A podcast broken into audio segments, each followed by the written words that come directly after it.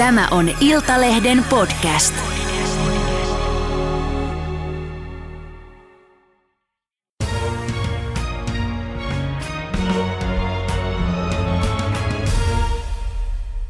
Tervetuloa sellistiä elokuvaohjausta Kiovassa opiskeleva Lukas Tasevski.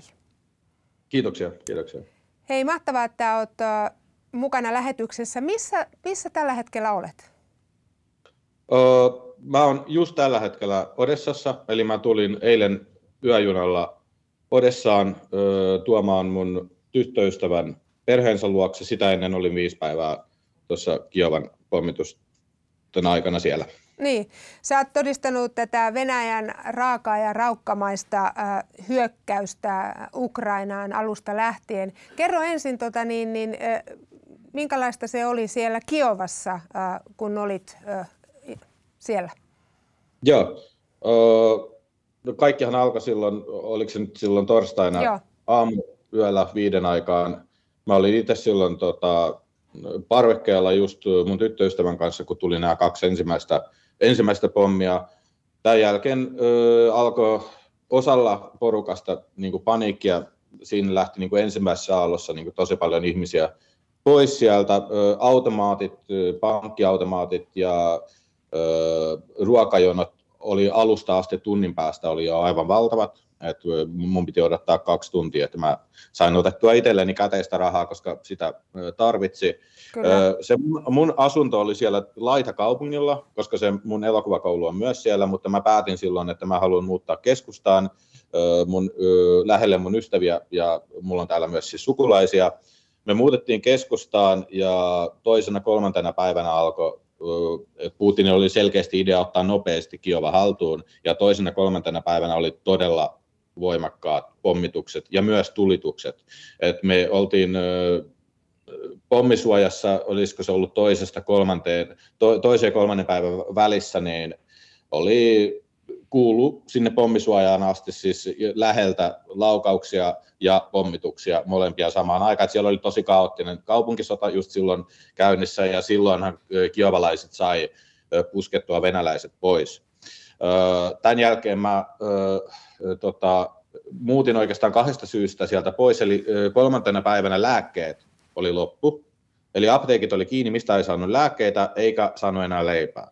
Ja tota, mun ystävä, joka on tässä alueellisessa puolustuksessa, hänellä on halvaantunut vaimo ja hän tarvitsi lääkkeitä ja mä lähdin silloin ton mun tyttöystävän kanssa hotelliin, joka oli 10-12 kilsaa keskustasta pois. Mä tiesin, koska mä oon ollut Hesarin toimittajan yhteydessä, että hän oli siellä. Siellä on ulkomaalaisia YK-tyyppejä, niin mä osasin siitä päätellä, että se on todennäköisesti suht rauha, tai siis suht turvallinen mm. Kiovan mittapullo tällä hetkellä. Ja mä löysin sieltä hotellista apteekin, josta mä sain noita lääkkeitä, ja mä toin ne, öö, onko se nyt sitten toissapäivänä, vai joo, toissapäivänä, niin mä toin ne takaisin sille mun ystävälle Kiovaan. Ja pakko sanoa, että kun me oltiin siellä keskustassa silloin viimeisen kerran, niin oli aika hurjaa, että, että tota, todella painostava tunnelma, ihmiset vilkuilee toisiinsa koko ajan kaikki tarkastelee, että kuka sä oot, siellä kulkee joukkoja, joukkoja tota, koska täällä on näitä Venäjän vakoja nyt joka puolella, siis Kiovassa. Joo. Venäjän vakoja joka puolella Kiovassa, niin, ää, niin ajatelkaa, että te olette piiritetyssä kaupungissa ja kuka tahansa voi olla vakoja, niin sehän on aivan mielipuolista, kun ihmiset ei nuku, ne, niillä ei ole lääkkeitä, niillä ei ole ruokaa kohta, siellä on tulossa valtava humanitaarinen katastrofi tällä hetkellä Kiovassa ja Harkovassa. Kyllä. Eli Kiova, Harkovaan on pakko saada lääkkeitä, ruokaa ja muuta. Tänään aamulla mä luin, että näitä humanitaarisia, humanitaarista apua venäläistä ei ole osittain päästänyt. Mä en yhtään ihmettele, jos ne ei myöskään päästä jatkossa, mutta tälle asialle on pakko tehdä jotain, koska tota, Kiova on miljoona kaupunki. Niin Kyllä, 3,5 miljoonaa asukasta. Mm. Joo. Mitä? Kyllä. Niin, 3,5 miljoonaa asukasta about Kiovassa, eikö niin? Niin, virallisesti, oikeastihan se, siellä on huomattavasti enemmän ihmisiä. Joo.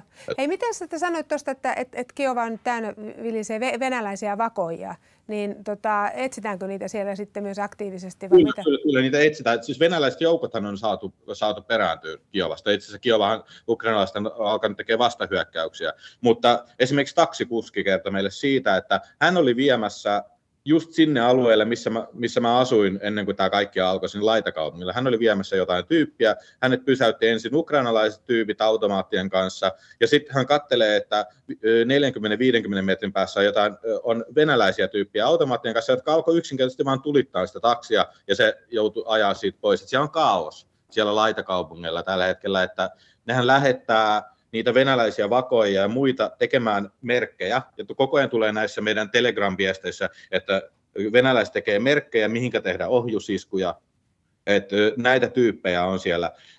Ja niiden, niillähän on tosi helppoa, ne, laittaa vain Ukrainan värit, värit itselleen jotta niin kuin kukaan ei epäilisi niitä ja sitten ne menee sinne ja Kiovassahan kuitenkin puolet ihmistä puhuu Venäjää, et sen takia esimerkiksi tällä hetkellä Kiovassa pyydetään kaikkia asukkaita puhumaan Ukrainaa. Mm. Ihan että, että pystytään erottamaan ne ihmiset, jotka tota, ei pysty puhumaan Ukrainaa ollenkaan. Et siis, tästä päästäänkin siihen, että kun Putin on kertonut, että hän tulee vapauttamaan nämä Ukrainan venäjänkieliset, niin se on aika hauskaa, että, että Kiova on ainakin puoliksi venäjänkielinen. Meidän presidentti Zelenski, Ukrainan presidentti, on Itä-Ukrainasta venäjänkielinen ja kaiken lisäksi juutalainen. Kyllä. Niin että mitä hemmettiä ne vapauttaa täällä. Mä oon täällä Odessassa, joka on venäjänkielinen kaupunki. Ne kysyy, että onko meiltä kysytty koskaan, että halutaanko me mitään vapautusta. Ei täällä kukaan halua mitään vapautusta. Nimenomaan. Vapaut, nämä ihmiset haluaa vapautusta siitä, että tota, ne haluaa elää vapaassa demokraattisessa maassa. Täällä ei koskaan ollut mitään ongelmia näiden kielijuttujen kanssa. Tämä on täysin venäläisten keksimä propaganda heille itselleen. Mm, kyllä. Sähän puhut itsekin myös Ukrainaa ja, ja myös Venäjää. Toinen äidinkieli, joo. Joo, kyllä. Hei, tota niin, niin, äh, Miltä se tilanne nyt näyttää? Siis äh, täällä Suomessa lehtityötöjen mukaan äh, kiovalaisia on varoitettu, että sinne tulee siis, tota, Venäjä tulee tekemään nyt laajentuneita iskuja. Siviilikohteisiin on jo isketty ja kuulemma tämmöinen kolona lähestyy äh, Kiovaa. Äh, tota, vähän eri arvioita, että onko se nyt 60 kilometriä pitkä vai onko se lyhyempi vai mitä on.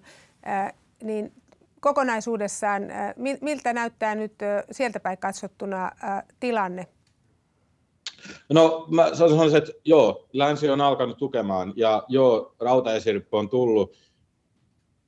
Onko mä ihan väärässä, mutta kun mä katsoin Bidenin puhetta eilen, niin joo, ukrainalaiset on urhoollisia, joo, kaikkea sitä tätä, mutta onko niin länsi vähän niin kuin jo tyytymässä siihen, että et, okei, okay, Ukraina hävitään, mutta voitetaan sitten sota, koska ukrainalaiset ei ole, ei ole luovuttamassa. Siis mä tarkoitan vaan sitä, että mielipidekyselyn mukaan ukrainalaisista 90 prosenttia uskoo voittoon. Se voi olla ehkä ihan järjetöntä, mutta täällä ihan oikeasti jengi aikoo taistella loppuun asti. Niin mä ihmettelen sitä, että miksi niitä hävittäjiä nyt ei kuitenkaan annettu Ukrainalle. Ensin EU lupas, Borrell lupas 70 hävittäjää, nyt niitä ei kuitenkaan anneta.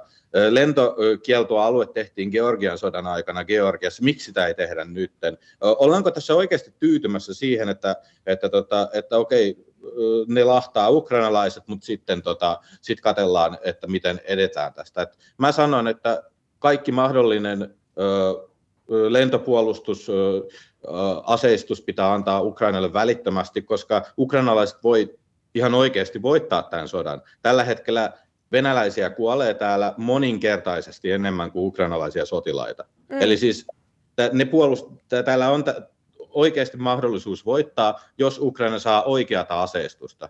Kyllä. Me tarvitaan hävittää ja me tarvitaan tätä. Sitten toinen asia on se, että, että tukekaa nyt länsi ihmeessä siis rahallisesti kaikin mahdollisen tavoin Navalnia ja kaikkia näitä aitoja venäläisiä oppositiopolitiikkoja, jotka on valmiita tekemään vallankumouksen Venäjällä, koska kat- tässä on kaksi vaihtoehtoa, miten tämä päättyy. Venäjä tulee Ukrainaan ja raiskaa koko maan.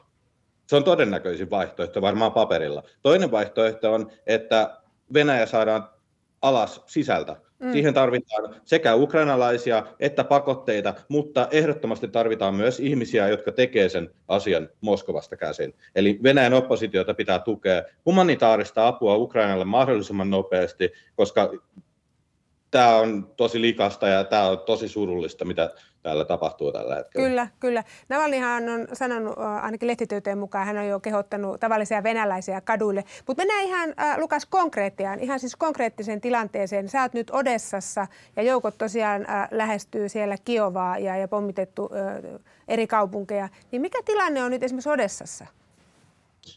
Eilen tultiin Odessaan, niin armeijan joukkoja paljon siellä. Tänään on aluehallintopäällikkö vaihdettu Odessassa – ja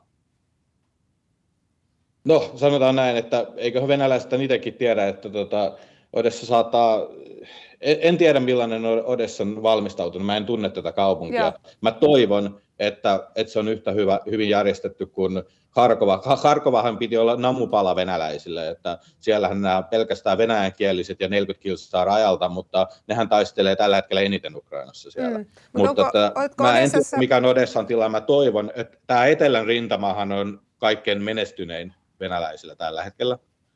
Öö, ja menestystä ei tule tällä hetkellä idässä eikä tule pohjoisessa.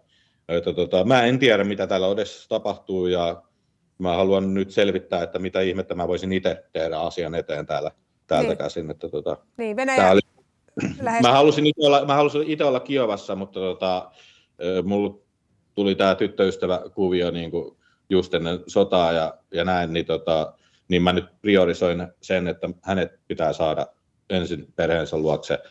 Öö, et, mikä on näkemyksessä? Olla, onko, ovatko odessalaiset enemmän turvassa kuin esimerkiksi Kiova, Kiovassa? Riippuu ihan vastarinnan tasosta, millainen täällä tulee. Tällä hetkellä se näyttää siltä, että missä on vastarintaa, niin ne, ne, ne hyökkää sinne ihan sumuitta. Tällä hetkellä täällä on rauhallista, Joo. mutta nehän on porteilla, että varmaan huomenna ylihuomenna voi olla eri tilanne. Ja mäkin mietin sitä, että pitäisikö mun lähteä nyt takaisin Kiovaan auttaa mun ystäviä vai pysyä täällä, että kaikki on aika auki. Joo. No, minkälaisia arveluja sieltä käsin, mitä ihmiset ajattelee, että kuinka todennäköistä se on, että Venäjä pystyisi valtaamaan Kiovan, tunkeutuu sinne?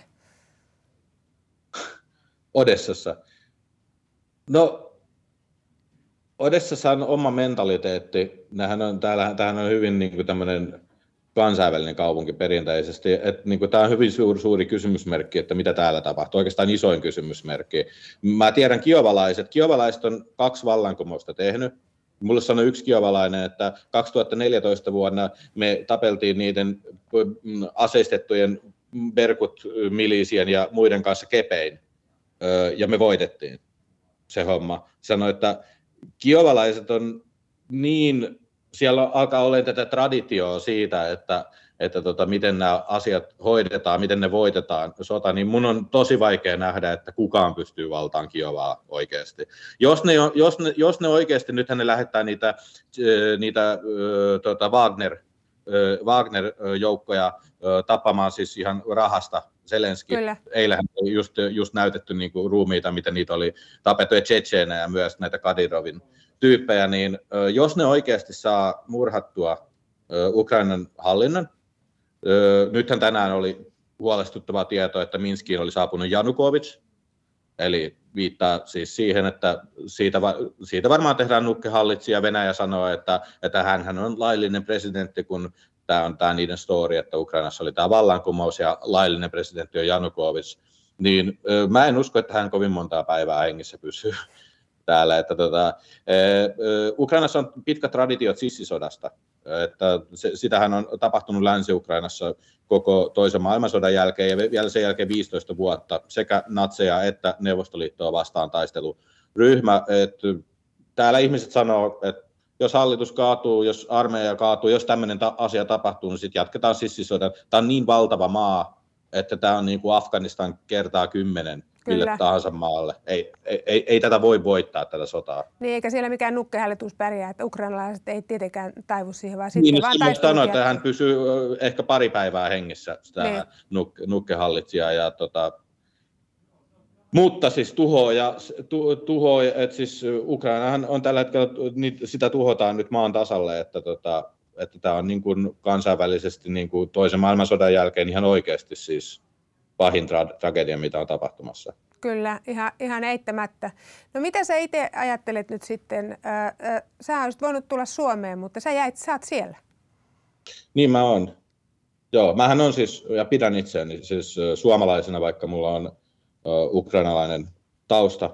Uh, mun alkuperäinen uh, niin motiivi tänne Ukrainaan oli se, että mun sydän sykkii tähän maahan ja mä halusin tavallaan tuoda sitä suomalaista uh, kulttuuria tai tavallaan sitä, miten ylpeä mä siitä, miten Suomessa on kaikki niin helvetin hyvin järjestetty ja mä olen itse opiskellut Sibelius, Sibelius Akatemiassa, joka on mun mielestä aivan paras yliopisto, mitä, missä mä, tai siis mä halusin tuoda tavallaan tätä länsimaista kulttuuria Suomen näkökulmasta Ukrainaan. Mä halusin tehdä ukrainalaisia elokuvia täällä, mä halusin tavallaan tuoda tätä länsimaista mentaliteettia ukrainalaisille. Ja musta, kun mulla on tämmöinen niin kuin visio omasta elämästä, tämmöinen missio oikeastaan, mm. niin, ö, niin musta olisi ollut jotenkin tosi ö, raukkamaista lähteä täältä pois siinä vaiheessa, kun alkaa, että mennään Suomeen katteleen TV-stä niin. näitä asioita. Et, et ei, ei se oikein niin mene yhteen niin kuin mun mission kanssa, että tota, kyllä mun pitää jäädä tänne. Aiotko sä jäädä sinne ihan äh, haman? Kyllä mä aion jäädä tänne ja, ja en mä sano, että tämä olisi niin kuin mikään helppo keissi, mutta silleen, että, että kyllä mä haluan, mä haluan niin kuin olla täällä ukrainalaisten kanssa loppuun asti. Mm. No, äh, mitä sä pelkäät?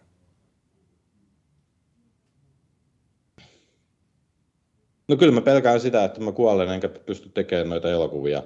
Ja mä pelkään sitä, että niin kuin mun rakas kulttuuri, Ukrainan kulttuuri, mikä on niin kuin mulle, että, että se tuhotaan pois. Että niin kuin kymmenen vuoden päästä ei ole enää Ukrainan kieltä tai ei ole, että siellä nämä kaikki kulttuurikirkot ja muut, ne tuhotaan. Ja kaikkein eniten mua, niin kuin, siis lapsi, lapsia tapataan täällä tällä hetkellä. Niin kyllähän mä pelkään sitä, että kun joka päivä tämmöisiä juttuja niin kuin tulee enemmän ja enemmän, että niin kuin mitä tästä, mitä tästä haluatko ne tappaa niin kuin kaikki täällä? Mm. Tota, äh, mitä sanot tähän loppuun? Mitä sä ajattelet, mitä, mitä tässä nyt tulee tapahtumaan? Mikä on sun visio siitä?